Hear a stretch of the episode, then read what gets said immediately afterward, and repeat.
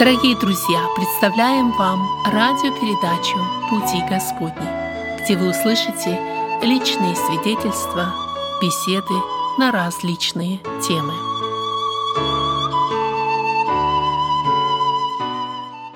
Дорогие радиослушатели, сердечно приветствуем вас. В эфире беседа в студии «Радио на пути». Добро пожаловать в нашу беседу. Меня зовут Вадим Гетман.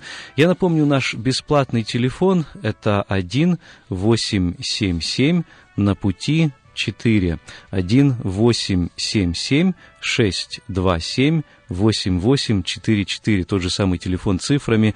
Правда, мы не в прямом эфире, но, тем не менее, вы всегда можете оставить ваши сообщения, пожелания, предложения или вопросы.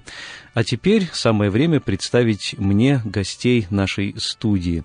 Начнем мы с того человека, который э, приехал к нам из более далекой страны, в данном случае из Германии. Позвольте мне представить вам нашего брата в Господе Иисусе Христе, э, Вальдемар Цорн. Добрый день. Вместе с ним в нашей студии также э, брат Андрей Бондаренко. Всех приветствую сердечно. Ну что ж, наши братья представляют здесь миссию, международную миссию христианскую, которая называется «Свет на Востоке». Дорогие братья, мы рады приветствовать вас в нашей студии. И, наверное, начнем со знакомства. Брат Вальдемар, расскажите, пожалуйста, немного о себе. Э, когда, где вы родились, э, когда переехали в Германию? Я родился в Сибири в 1950 году. Потом мои родители переехали с нами маленькими детьми в Казахстан. Из Казахстана, после того, как отец освободился из тюрьмы, мы переехали в Киргизию. А из Киргизии, уже будучи женатым семейным человеком, я переехал в Литву. Из Литвы в 1982 году мы переехали в Германию. Э, как и когда вы обратились к Господу? Я уверовал, когда мне было 20 лет. Я закончил техникум, и во время преддипломной практики был на комсомольской молодежной стройке в городе Ош. Там было 10 тысяч ткачих и 5 тысяч слесарей. Я подал, попал в Содом и Гамору. Mm. И так как у меня родители были верующие, и я знал другой образ жизни, и я тосковал по свету, по теплу, по миру, покою, по спасению. И поэтому посреди всего этого разврата и всех этих пьянок и драк и всего этого я возопил к Богу и сказал, что я не хочу так больше жить. И Бог ответил на, мой, на мою молитву и спас меня. Слава Богу. Но сегодня вы также трудитесь в миссии, и, наверное, уже не один десяток лет, не так ли? Э, видимо, было время в вашей жизни, когда вы не просто приняли Христа в свое сердце, но также и посвятили себя Ему на служение. Расскажите, пожалуйста, немножко об этом. Да, одно дело искать спасение, искать избавление. Я покаялся, думаю, в первую очередь, потому что я не хотел погибнуть, я не хотел попасть в ад. Я верил, что есть Бог. Я знал, что моя жизнь греховная, не соответствует э, ожиданиям Бога или требованиям Бога к тем людям, которые хотят быть спасенными. И я думаю, что вот мое покаяние, оно, естественно, было искренним, и Бог услышал меня, и простил меня, и принял меня. Но э, стать детем Божьим или стать спасенным человеком, это одно дело. Я был очень активным в нашей церкви в, городе, э, в селе Романовка в Киргизии, и э, в молодежи был и так далее. Но когда я остался наедине, меня призвали в армию через неделю после крещения, и два года я был один, э, мне нужно было определиться, я не то что осознанно определялся, просто обстоятельства этого требовали. Я два года не посещал собрания, я искал, я искал такой близости с Богом, я искал его, его реального присутствия, его реального действия в моей жизни. Ну, например, я объявил пост и сказал, я не буду не завтракать всю мою службу, э, Господи, если Ты сохранишь меня. И я сам с собой участвовал в вечере Господней. Я по пятницам перед вечерей постился. В общем, я искал в различных формах э, выражения моего, моего, моей близости с Богом. Но и когда после армии я вернулся в церковную жизнь, я увидел, что э, церковь, она не такова, как я себе ее представлял в моих, в моих э, наивных э, детских э, представлениях как у веровавшего человека. И я понял, что что-то со мной, ну, не совсем то происходит. И однажды Бог, когда я уже жил в Литве, это было в 76 году, может быть, в начале 77 -го года, э, Бог остановил меня и сказал, Володя, вот то, что ты делаешь, это церковная жизнь. Я тебя спас не для этого. Я тебя спас для того, чтобы ты в этом мире свидетельствовал другим обо мне. Это была очень драматичная такая история.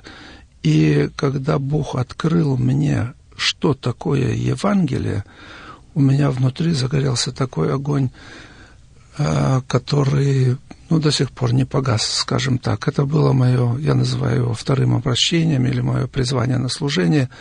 Я понял, что квинтэссенция Евангелия заключается в том, что не, то, не в том, что Бог сделал для меня, Он сделал это для всех людей.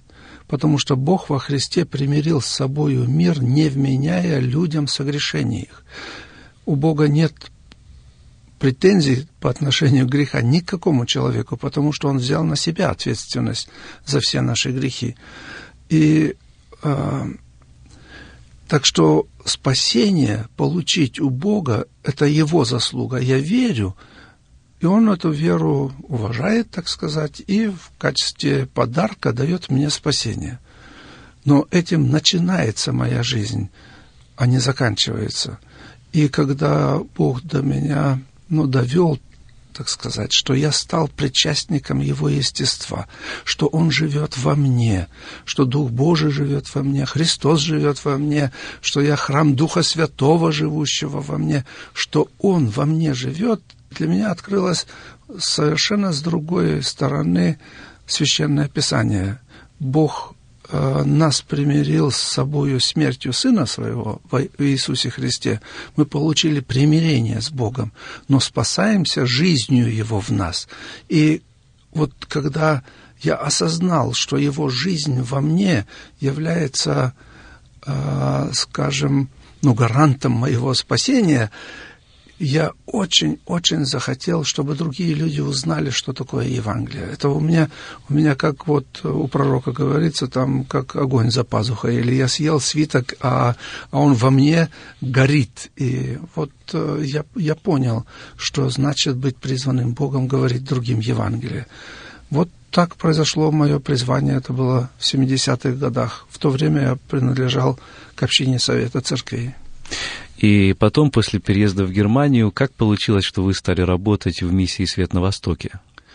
Ну, когда я еще жил в Советском Союзе, э, я уехал в Германию, когда э, в Советском Союзе еще был Брежнев, э, я сотрудничал с подпольным издательством «Христианин», занимался на заочных библейских курсах Совета Церквей или преподавал на этих курсах и был очень активным. И был одним из э, тех, которые получали из-за границы нелегально завезенную литературу. Я переводил некоторые брошюры, отправлял за границу, и они издавались в миссии «Свет на Востоке». И когда я попал э, в лагерь для переселенцев в Германии, они меня в этом лагере нашли, приехали ко мне в гости и спросили, господин Цорн, чем бы вы хотели на Западе заниматься?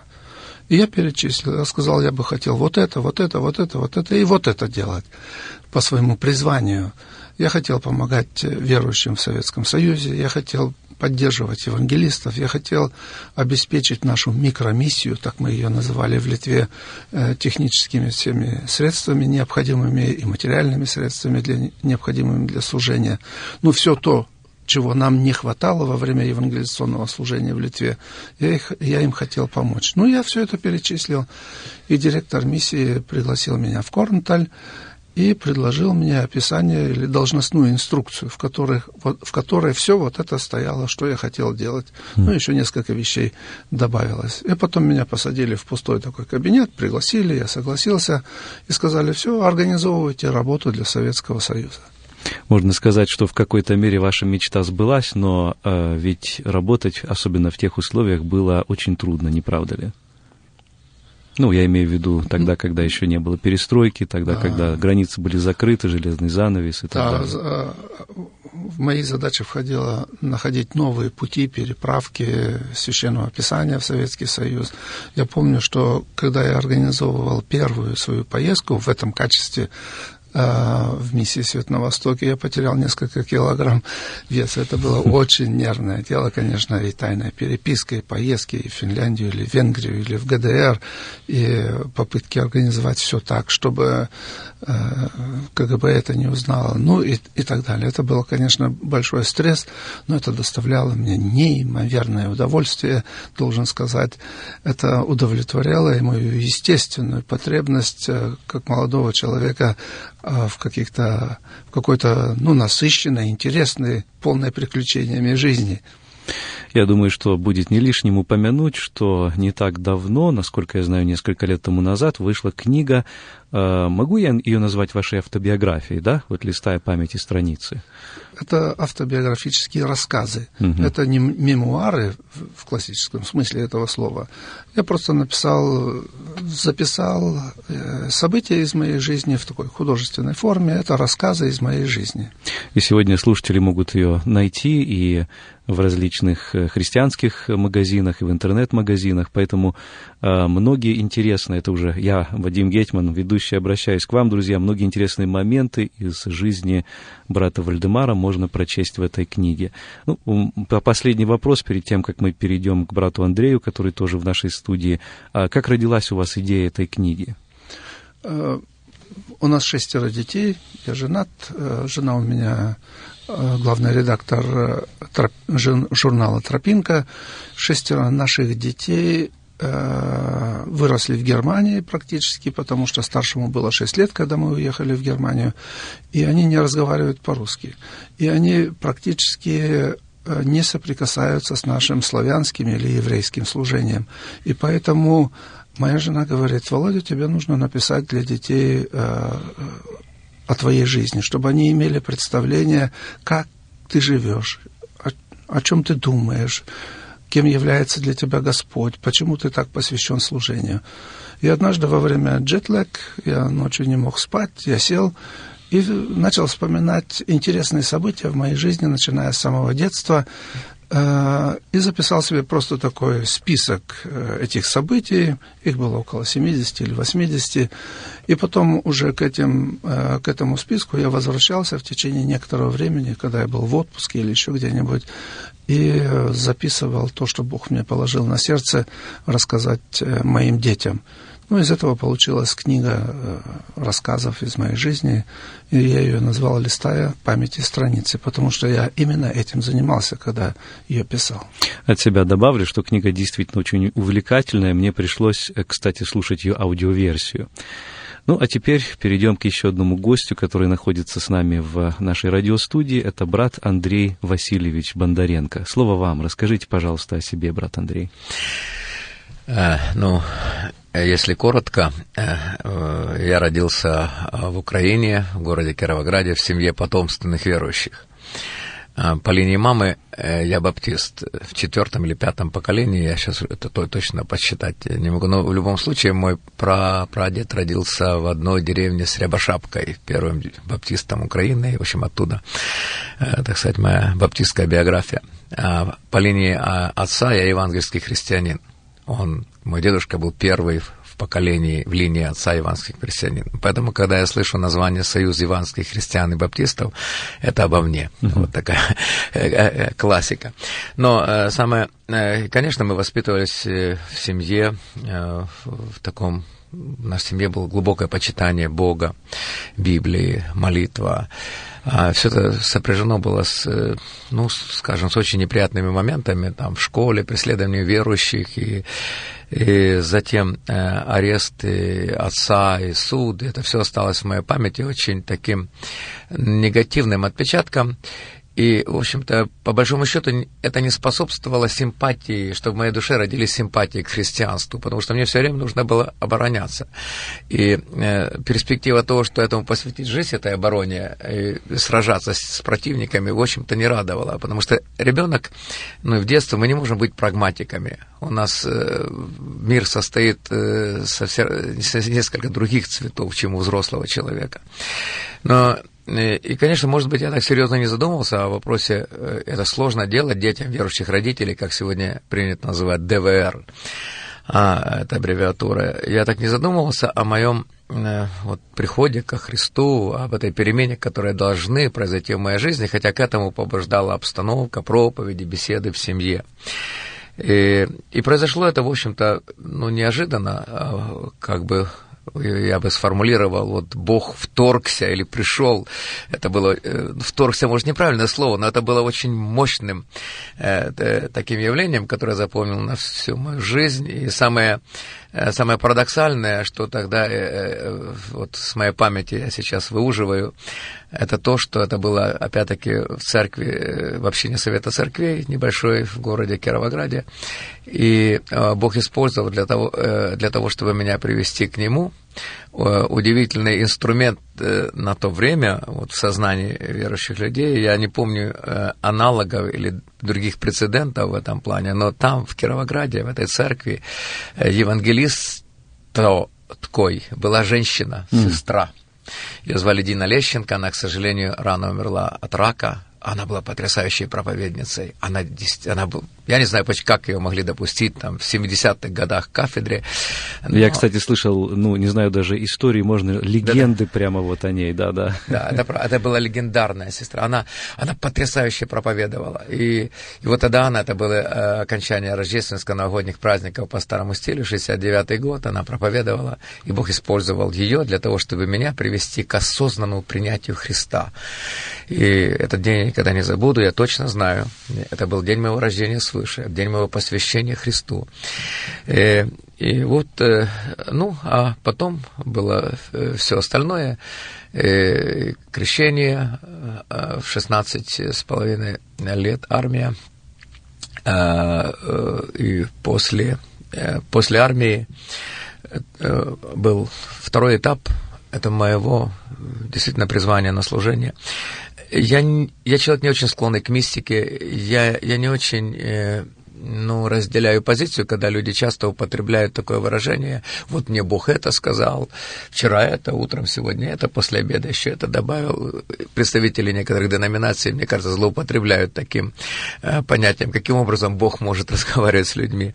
Но, тем не менее, я в моей жизни я испытал несколько раз когда точно, вот как э, Вальдемар сказал, э, когда я слышал голос Бога, когда, я не знаю, я не могу это объяснить, это было вне, внутри, это было в верхней части моей черепной коробки, или это где-то было в груди, это трудно объяснить, но я, я, я, это я, было я, явно. Это было явно. Mm-hmm. Это было явно, когда Бог сказал мне. Я могу это э, со всей определенностью э, говорить. И таких моментов в моей жизни было пять за всю мою жизнь, уже довольно не, не короткую, пять раз. Почему некоторые скажут так мало или так много, но это уже вопрос э, другой, э, других, э, другой, так сказать, о, о, области дискуссии. Но э, я думаю, что Бог уже все сказал в своем слове, откровение, назидание, наставление, обличение, ну, все дела. Он говорит через людей, он говорит через обстоятельства. Но э, мне кажется, что есть моменты в жизни э, любого человека, кто вот откры, открыто, честно подходит к этому, когда, когда нужно что-то утвердить, Бог говорит. И первым разговором Бога со мной, это когда Бог призвал меня в 1976 году на служение евангелиста. Я точно знаю, это было призвание, я точно знаю, это был разговор Бога. И в моей жизни было много моментов, э, э, о которых я сожалею, о некоторых ошибках, которые я сделал, о некоторых неправильных действиях, э, о некоторых не, не всегда правильных оценках ситуации, в которой я находился. Но две вещи, о которых я никогда не пожалел, никогда, это о том, что, будучи 14-летним пацаном, я э, ответил на призыв Бога, я открыл мое сердце, и вот вся моя любовь, э, моя вот, говорят, вот там первая любовь, где она, ну, я, я не могу провести эту границу. Я, я думаю, что вот эта любовь к Богу, она, она во мне жила и живет. Я некоторые вот все время э, опираются на тексты Писания, там утратил первый. Я понимаю, это может быть. И, и грехи, наши ошибки, это, э, они нивелируют эти понятия. Но а второе, второе переживание, которое поддерживает этот огонь, этот костер, это мое посвящение на служение. Это то, о чем никогда не жалел. Что я мог бы выбрать другие профессии, быть я по складу ума, я такой вот максималист, прагматик э, в, в одном замесе, как говорится. И очень... И мой мозг устроен как мозг бизнесмена, наверное, бы. И, в общем-то, это и даже у меня очень хорошо получалось в молодости. Но мой выбор он был э, один раз и на всю жизнь, и вот 76-й э, год, сегодня 2002 ну, можно посчитать. 2012 э, э, то есть 2012 спасибо, Вальдемар. Мы хотим быть моложе, я понимаю. Да, и вот эти все 30, э, 36 лет, это мое посвящение в одном направлении. Я знаю призвание от Господа. Я евангелист.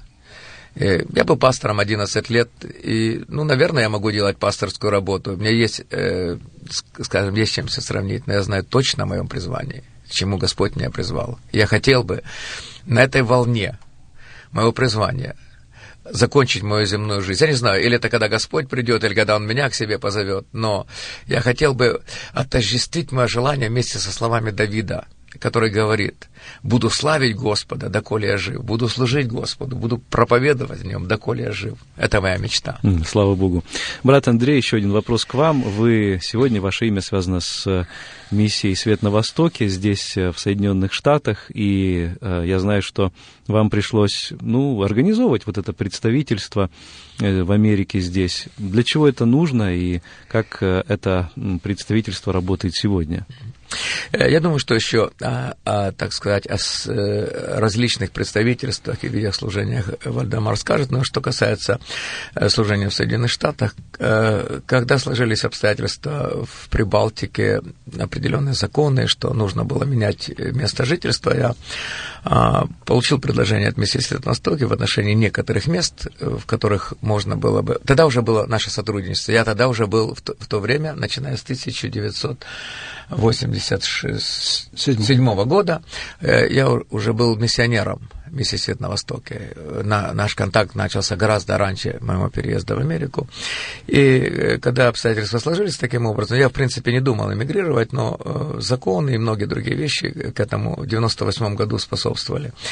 А, то э, одной из причин было то, что очень много иммигрантов было с бывшего Советского Союза, большая диаспора, и было очень сложно осуществлять контакты с ними через Германию. Нужно было организовать э, здесь подписку, рассылку наших журналов, литературы и контакт с, э, с церквами, которые э, организовывались.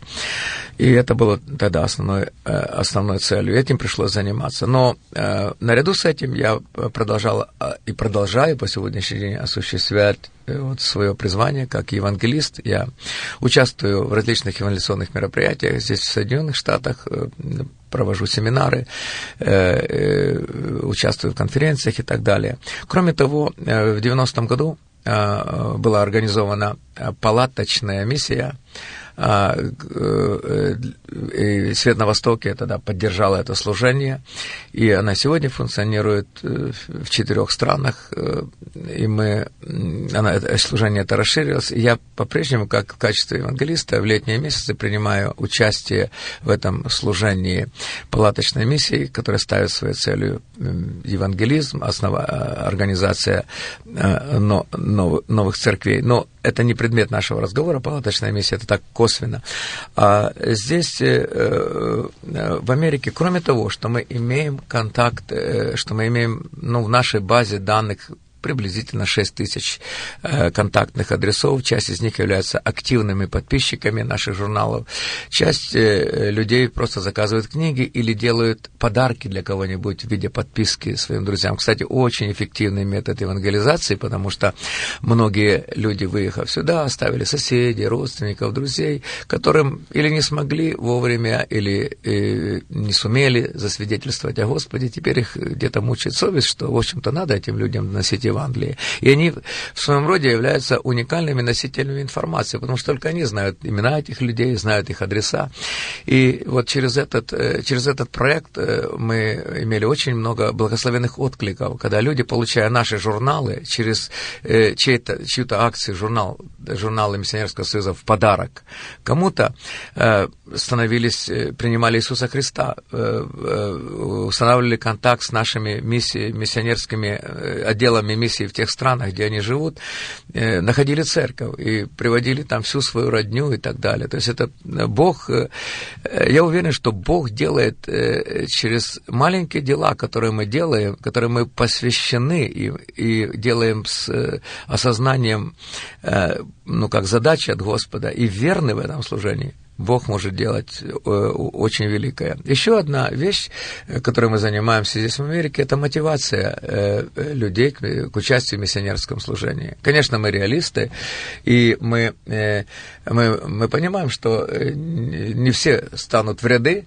наших сторонников, и вот вся, вся, вся эмиграция будет просто поддерживать миссию Свет на Востоке.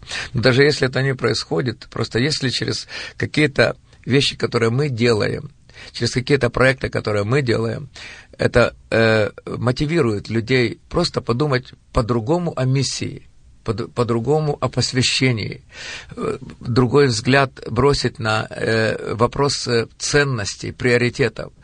И если это происходит, мы считаем, что мы нашу задачу выполняем. Хотя, конечно, у нас есть огромное желание, чтобы у нас было больше читателей, больше было тех людей, которые молятся о нас и поддерживают э, нас в нашем миссионерском служении. Мы хотим поговорить о миссии Свет на Востоке более глобально, но все-таки, раз мы уже затронули деятельность американского представительства, брат Андрей, как можно связаться с ним? Э, может быть, кто-то из наших э, слушателей хотел бы и тропинку подписывать, может быть, вот я знаю многих, которые там, будучи еще в России, в Украине, помнят этот журнал, подписывали его. Это ведь так чудесно уже для своих детей его иметь, тем более уже на английском языке, я забегая вперед об этом говорю, да, и книги выписывать. Как можно это сделать? Мы эту информацию повторим еще в конце передачи, пожалуйста. Да. А вы можете, у нас есть офис э, в городе Сакраменто, где много наших соотечественников живет, это штат Калифорния, и э, всех, кого заинтересовало заинтересовал э, вот, э, установить контакт с миссией, подписаться на журнал или сделать подарок своим э, родственникам или друзьям, позвоните по телефону 916 348 3388. Повторяю, 916 348 33 88. Большое спасибо. И мы еще вернемся к этой информации в конце передачи. Кто, может быть, не успел ее записать, вы сможете это сделать. Брат Вальдемар, расскажите, пожалуйста, в каких странах, ну, вот об Америке-то мы уже сказали, но, конечно же, э, свет на Востоке начался не отсюда и имеет разветвленную миссионерскую сеть. Ой, не побоюсь даже сказать, чуть ли не по всему миру. Пожалуйста, вам слово. У нас есть партнерские организации, с которыми мы вместе несем служение по распространению Евангелия. Наше официальное название – Миссионерский союз для распространения Евангелия. Свет на Востоке. Название Свет на Востоке э, наши сотрудники получили в 1920 году и приняли решение называть так вот этот миссионерский союз, потому что видели свою задачу распространения Евангелия первую очередь на Востоке и поэтому такое название.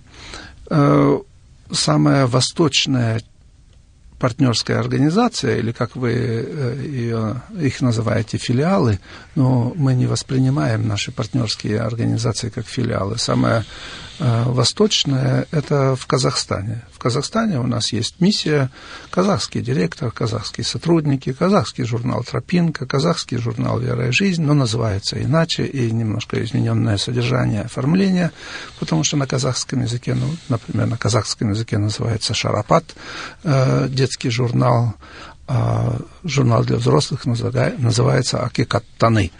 Это самая восточная э, миссия наша. У нас и в России есть две миссии, в Санкт-Петербурге и Калининграде, и партнерская организация на Волге э, «Добрая весть» и партнерская организация во Владикавказе. Кроме того, у нас есть э, партнерская организация, самая большая из всех партнерских наших Мы ее называем «семья свет на Востоке». Между собой, когда мы разговариваем, мы воспринимаем друг друга как члены одной большой семьи свет на Востоке. Так мы строим наши отношения, между прочим, так мы строим наше партнерство, сотрудничество, так мы понимаем друг друга. И поэтому мы не говорим о филиалах, мы не говорим о каких-то там э, договорных условиях и не перетягиваем одеяло на себя и так далее, потому что мы воспринимаем друг друга как большая семья. Самая большая э, часть этой семьи и первая партнерская организация, которую мы создали, это миссия Свет, Светла на Сходе в Киеве. Там больше всего сотрудников, там это, так как первая она была создана, она и выросла, и больше всех, и служение больше всех. Но, может быть, еще и потому, что украинцы особенно посвященные э, Господу люди, и Господь их по какой-то особой причине особенно любит и употребляет, потому что большинство миссионеров в бывшем Советском Союзе украинского происхождения, и я тут Господу совершенно не удивляюсь, потому что, ну, такие люди украинцы. Я думаю, десятилетия страданий э, сделали украинцев более восприимчивыми, восприимчивыми к благой вести и более способными в смирении принимать откровения от Бога и быть Ему послушным. Поэтому я так думаю, я так воспринимаю, это я не где-то в книжке прочитал. И поэтому у нас эта миссия в Украине выросла очень, э, ну, имеет большое влияние, скажем так, и в Украине, и, и имеет много разных проектов. Кроме того, у нас есть миссионерская организация партнерская в Молдове, э, есть партнерская организация в Румынии, есть партнерская организация в, в Болгарии. На севере у нас тоже есть, ну, на севере от Украины есть у нас э, партнерская организация в Литве. Там я вырос, и поэтому есть старые связи, и когда возникли там и общины верующие, и ну и так как я как-то научился владеть литовским языком, получились эти контакты. И у нас есть литовский детский журнал, литовский журнал для взрослых, Гивея Шальтини, живые источники, книги издаем на литовском языке. И есть еще партнерская организация у нас э, в Эстонии, в Нарве. Хотя мы издаем литературу на эстонском языке и детскую Библию и так далее, но в Эстонии у нас основное служение среди русскоязычных – и там радиопередачи и так далее. Со всеми этими партнерскими организациями у нас очень такое активное, тесное сотрудничество. Мы часто встречаемся для совместных молитв. Мы иногда несколько дней только, э, той, только теми занимаемся, что делимся молитвенными нуждами и молимся. Иногда после такой встречи прям целую неделю коленки болят. Ну, в общем, э, у нас очень активная, дружная и ну, я надеюсь, плодотворное сотрудничество с многими партнерскими организациями в бывшем Советском Союзе и Восточной Европе. Да, действительно настоящая семья. Ну, будем исправляться, значит, не филиалы, а партнерские организации. По-моему, звучит хорошо, в особенности, вот, э, знаете, как иногда смотришь на какую-то миссию, там у нее есть центр, а есть потом филиалы, и похоже, что вам удалось успешно дистанцироваться от этой модели. Да, мы ни, ни в коей мере не хотели, э, чтобы нас воспринимали как, э, ну, как нек, некую экспансию. Э, мы служим. Наше основное призвание – служение вспоможения. Мы помогаем людям в Центральной Азии, или в России, в Украине, или в Молдове, или еще где-нибудь, или здесь, в Соединенных Штатах Америки. Мы помогаем им служить Богу в их призвании – вот это наше служение, вспоможение, это наше естественное, сложившееся в течение десятилетий самопонимание нашей миссии. В этом наше призвание. Так сформулировали наши отцы еще, основатели. Они сказали, везде, где горит огонь, мы хотим подложить уголька, чтобы горел лучше. Вот это наше самопонимание – пришло время напомнить нашим радиослушателям, что на волне «Радио на пути» вы слушаете беседу в студии, в которой принимают участие представители миссии «Свет на Востоке» Вальдемар Цорн и Андрей Бондаренко. Ведет передачу Вадим Гетман. Наш бесплатный телефон 1 877 на пути 4. Этот же телефон цифрами 1 877 627 8844. Передача идет в записи, но мы всегда рады общению с вами, вопросам, пожеланиям, комментариям насчет наших программ. Напомню, что наши передачи можно слушать на волне 11.50 э, в среду с 6 до 7 вечера, повтор на следующий день в четверг с 5 до 6 утра. Брат Вальдемар, э, миссия «Свет на Востоке», сколько лет она уже существует? Вы сказали вот о начале служения в 1920-х годах, упомянули об отцах-основателях, а мне недавно на глаза попадалась книжка об истории миссии. Вот если можно, в двух словах об этом. И сюда же вопрос. Как за это время изменились э, методы и формы служения, и о каких э, новых, я бы вот так сказал, методах служения и формах вы хотели бы рассказать сегодня? Наша миссия основана была в 1920 году, потому что нам нужно было говорю, нам, отождествляя себя с миссией, я же моложе значительно, но э, нам нужно было э, оформить все наше служение среди военнопленных российской армии которых было на территории Германии более двух миллионов. И в лагерях военнопленных, которые очень хорошо обеспечивались Красным Крестом, э, было очень много людей из Украины, из России, из э, Румынии, из Болгарии, которые попали в плен во время Первой мировой войны. И среди русскоязычных э, распространяли Евангелие или несли благую весть много миссионеров из Германии и из Швеции. И был такой один человек, Свенсон, который э, увидел, что русские и украинцы очень открыты для Евангелия, что среди солдат есть верующие люди, уже будучи верующими, они были призваны э, в армию и принимали участие в войне, и попали в плен. И для того, чтобы его служение, которое ограничено, ограничено было очень тем, что он был один, имело более широкое влияние, он искал людей, которые бы могли ему помочь. Таковых он нашел э, среди высланных из России миссионеров. Был такой Вальтер Жак, который от э, э, миссии Крещена из Базеля был э, миссионером в Астраханке в Украине. И когда началась Первая мировая война, его интернировали, он был в Костроме, и потом выслали его из России э, в, на его родину, в Германию. Он прекрасно владел русским языком и был прекрасным проповедником, реформатским пастором миссионером. И был еще такой менонит э, Яков Крёкер. У него было свое издательство до, э, до войны, до революции, до того, как он эмигрировал в Германию, называлось э, издательство «Радуга». Старые верующие в Украине наверняка еще знают брошюры, книги, журналы издательства «Радуга». Оно было основано Яковом Крюкером.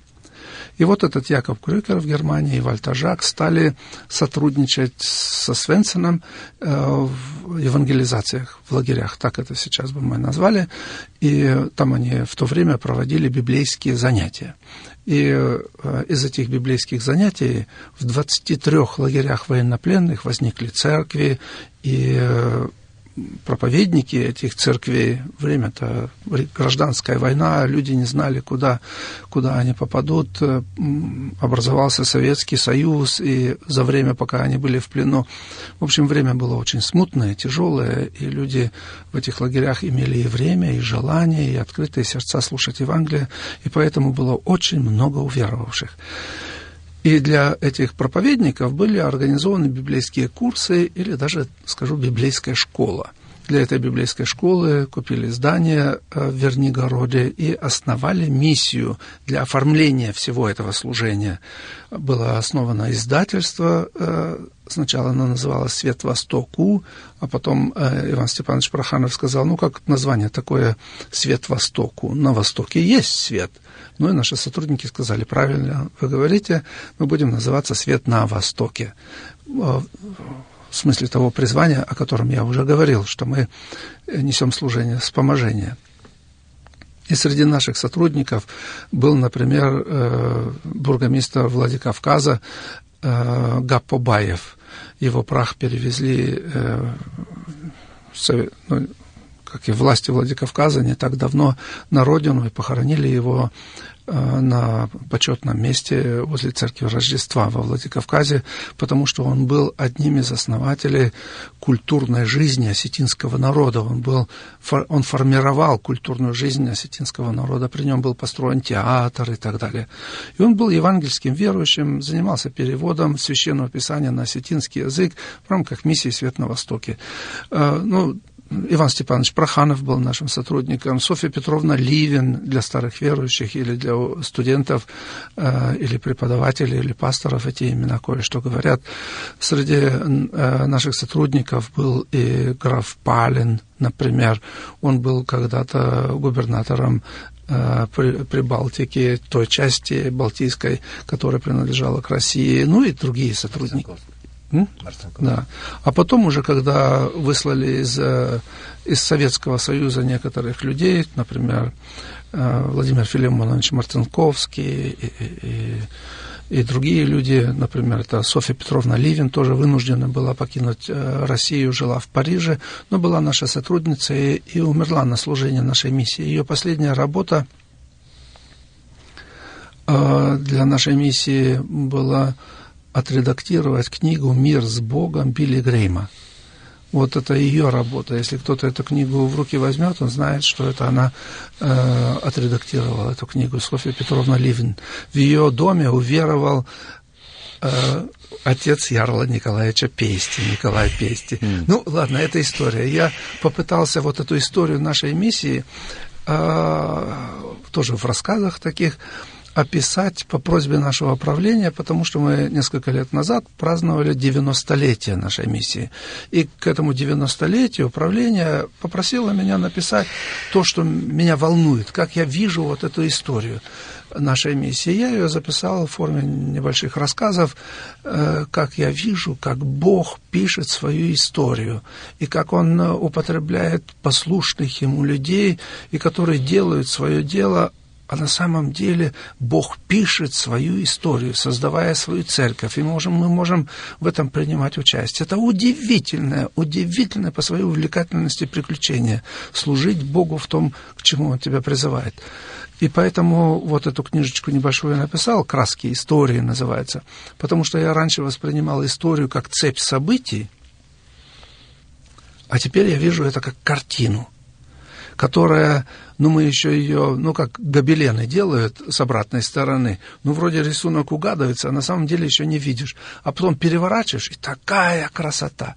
И вот мы заглядываем иногда э, в, но в мастерскую этого мастера, который пишет эту картину истории, и принимаем в ней участие, понимаем, что мы вот в этом деле принимаем участие. Вот и Богу это страшно нравится.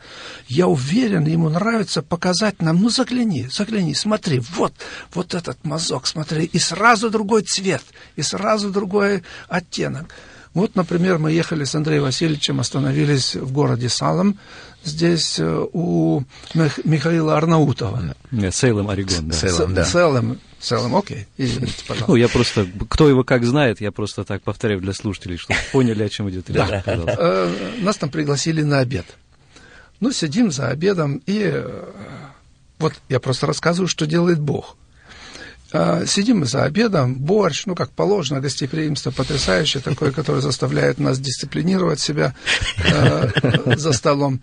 В общем, сидим за этим столом, и Михаил Арнаутов говорит, я вот сколько раз был в Центральной Азии, узнав, что я из Центральной Азии, говорит, я столько раз был в Центральной Азии, но ни разу не попробовал кумыс. Я им брезговал вот его наливали, продавали там э, вот из таких э, замызганных чайников и все. Но как-то не преодолел. Хотя мне было интересно бы попро- попробовать. Я ему говорю, у нас э, казахский радиомиссионер э, вырос в казахской семье, и э, 20 лет он делал радиопередачи, потом заболел и умер. И он разговаривал даже на каком-то казахском диалекте, потому что вырос в казахской семье, на Джайлоу, в смысле, пастухом, его брат, один из известных казахских писателей, Эбишев его фамилия. И вот этого э, нашего сотрудника тоже, когда он был в казахской семье, звали Болот Эбишев. А на самом деле он Вальдемар Клад. Его родители отдали его в казахскую семью, чтобы он не умер с голода во время войны. Ну, это другая история. В любом случае, мы сидим у Арнаутова за столом, и я говорю, а нам наш сотрудник э, Вальдемар Клад рассказывал, как нужно пить кумыс.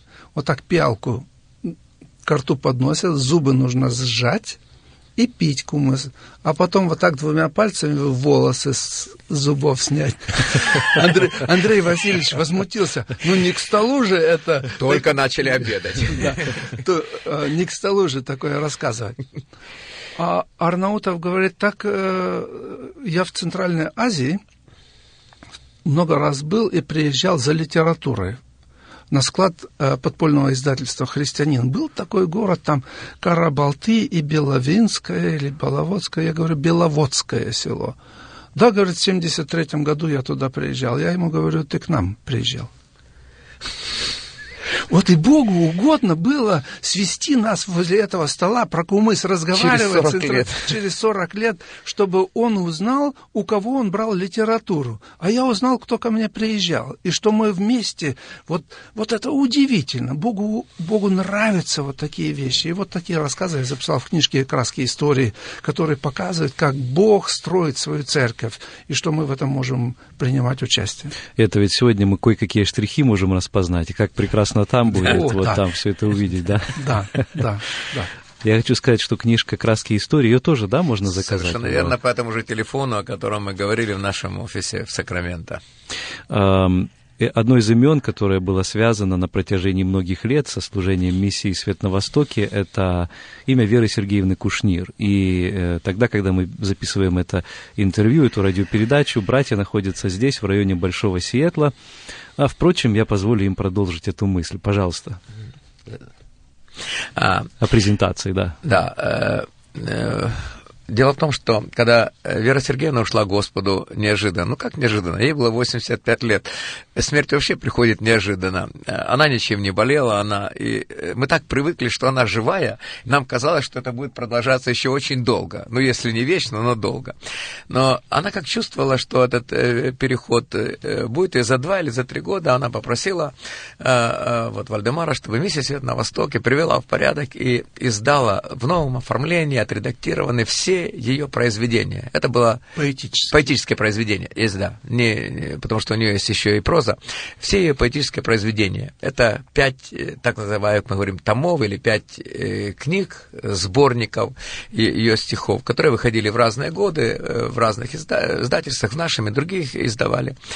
И это был замечательный проект, он был закончен к декабрю 2010 года. Она получила, она радовалась, что... Но были ряд произведений, которые не вошли ни в один из этих сборников. Иногда эти э, стихи она э, читала во время конференций, э, или они печатались, некоторые из них в газете «Наши дни», но они не увидели вот большого круга читателей, и она очень хотела издать этот сборник, и, в принципе, этот сборник был подготовлен и уже все было отредактировано, отослано, за исключением одной вещи. Не было названия придумано к этому сборнику. Она последний стих написала 10 12, 12 января 2011 года. 13 она попала в госпиталь, 14 ушла к Господу. Вот э, этот стих последний в этом сборнике. Ну и название уже пришлось придумывать э, без нее и оно, оно прозвучало в унисон с одним из стихотворений, в котором она выражала свою мечту, чтобы Господь э, не взял ее резкой жизни, а вот как задул, как свечу ее жизнь. И название этого сборника «Погасшая свеча». И мы посчитали, э, что мы, мы должны э, в память о ней, память о ее служении, связать все, что она сделала, с последующими поколениями, для э, людей, для которых дорога его творчества, э, для тех, кто цитирует, э, читает ее стихи, для тех, кто написал песни на ее стихи. И мы такие два вечера презентации этой книги организовали, один 3 ноября э, в Сакраменто и 10 ноября в Сиэтле. И я думаю, что эти вечера получились, э, потому что в них приняли участие люди, для которых это, это творчество э, представляло ценность и интерес. В любом случае, если кто-то не попал в Сакраменто или в Сиэтле. Я думаю, что для всех любителей, любителей скажем так, поэтического Э, наследие высокого уровня, или самого, одно из самых прекрасных уровней, это Вера Сергеевна Кушнир, есть возможность, опять-таки, запис, э, заказать полное теперь уже это окончательное, это полное собрание поэтических произведений Веры Сергеевны Кушнир, все шесть книг, э, в нашем офисе, позвонив э, э по, э, по телефону. Давайте напомним да, 916 348 33 88. Миссия «Свет на Востоке», представительство в Соединенных Штатах, в Сакраменто. 916... 916 348 33 88. Это был брат Андрей Бондаренко. Итак, вот есть пятитомник, я сам... Шесть. Вот, да, я помню, я говорю, что есть пятитомник, а есть вот этот шестой том, и это уже дополненная картина творческая Веры Сергеевны Кушнир. Это можно вот иметь у себя. Можно а, еще один штрих? Пожалуйста. Один штрих. Вот как Бог все устраивает. Вот это, это, эта тема меня волнует уже на протяжении многих лет, и чем старше я становлюсь, тем больше она меня волнует. А, дед Веры Сергеевны Кушнир, доктор Леон Розенберг, был преподавателем в нашей миссионерской школе. Отец Веры Сергеевны закончил нашу библейскую школу в Вернигороде, в Германии. Мама Веры Сергеевны вернулась из Германии, где она училась на бухгалтера, вернулась из Германии беременная Вера Сергеевна Кушнир. Она вернулась в Украину, в, Ста- в Сталина тогда Донецк назывался. И Вера Сергеевна, шутя, говорила мне, Вальдемар, я с вашей миссией связана с самого моего зачатия.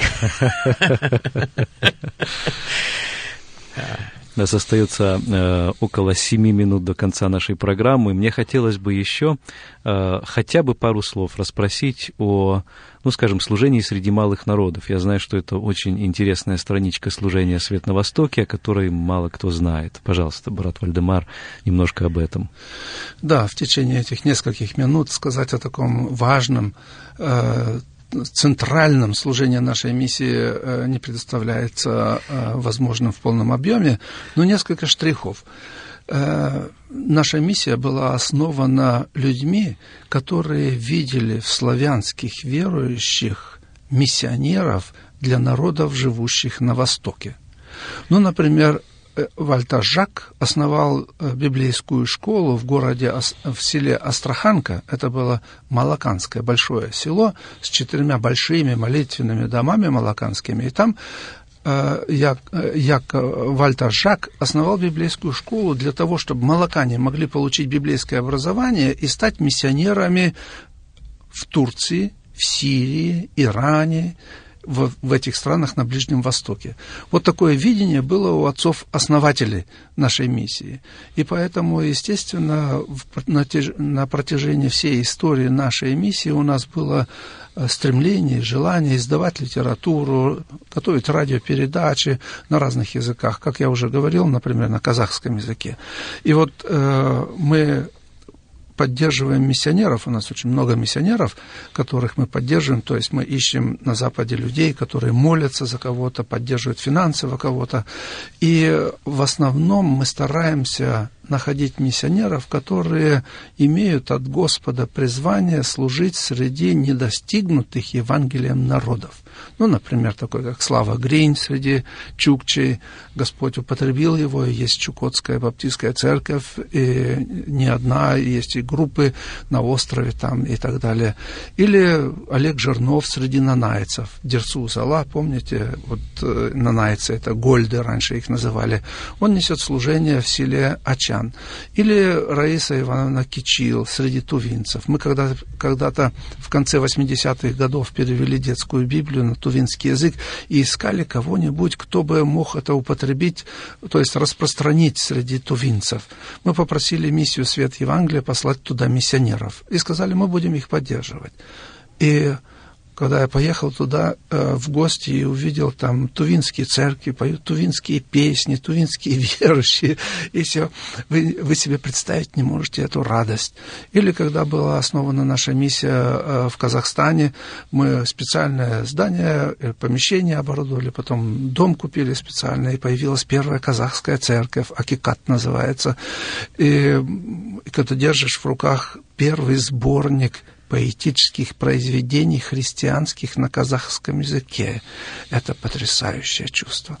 Или когда в Нальчике освещается молитвенный дом, единственной, первой, или, да, первой балкарской церкви с балкарским пастором, стоят балкарцы, молятся Господу. Или когда едешь э, в сторону Краснодара, заезжаешь в Адыгейск, в молитвенный дом адыгейской общины – и поют адыгейцы, славят Господа. И вот участие в том чуде, которое Бог создал, чудо Его церкви, вот единство этой церкви, и из всяких народов, языков и племен мы будем стоять перед великим престолом на море стеклянном, как в Откровении написано, и будут оттуда люди из всех народов, и мы какой-то к этому имеем причастие, это великая честь. И вот это у нас горит. Мы, мы очень хотим издавать литературу на разных языках. Мы Библии издаем и книги издаем. Так что это призвание всех верующих. Каждый может в этом деле принимать участие. И на этой ноте, я думаю, что положительной, мы оканчиваем сегодняшнюю нашу беседу. И мне остается поблагодарить наших сегодняшних гостей Вальдемара Цорна и Андрея Бондаренко за их участие. Всего доброго, до свидания, до следующей встречи в эфире, дорогие друзья. До свидания. До свидания, с Господом.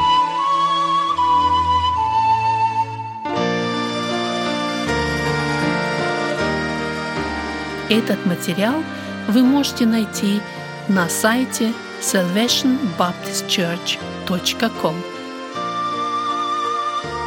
Вы слушали радио Зегенсвелле «Волна благословения», город Детмалт, Германия. Слушать радио, познавать Бога.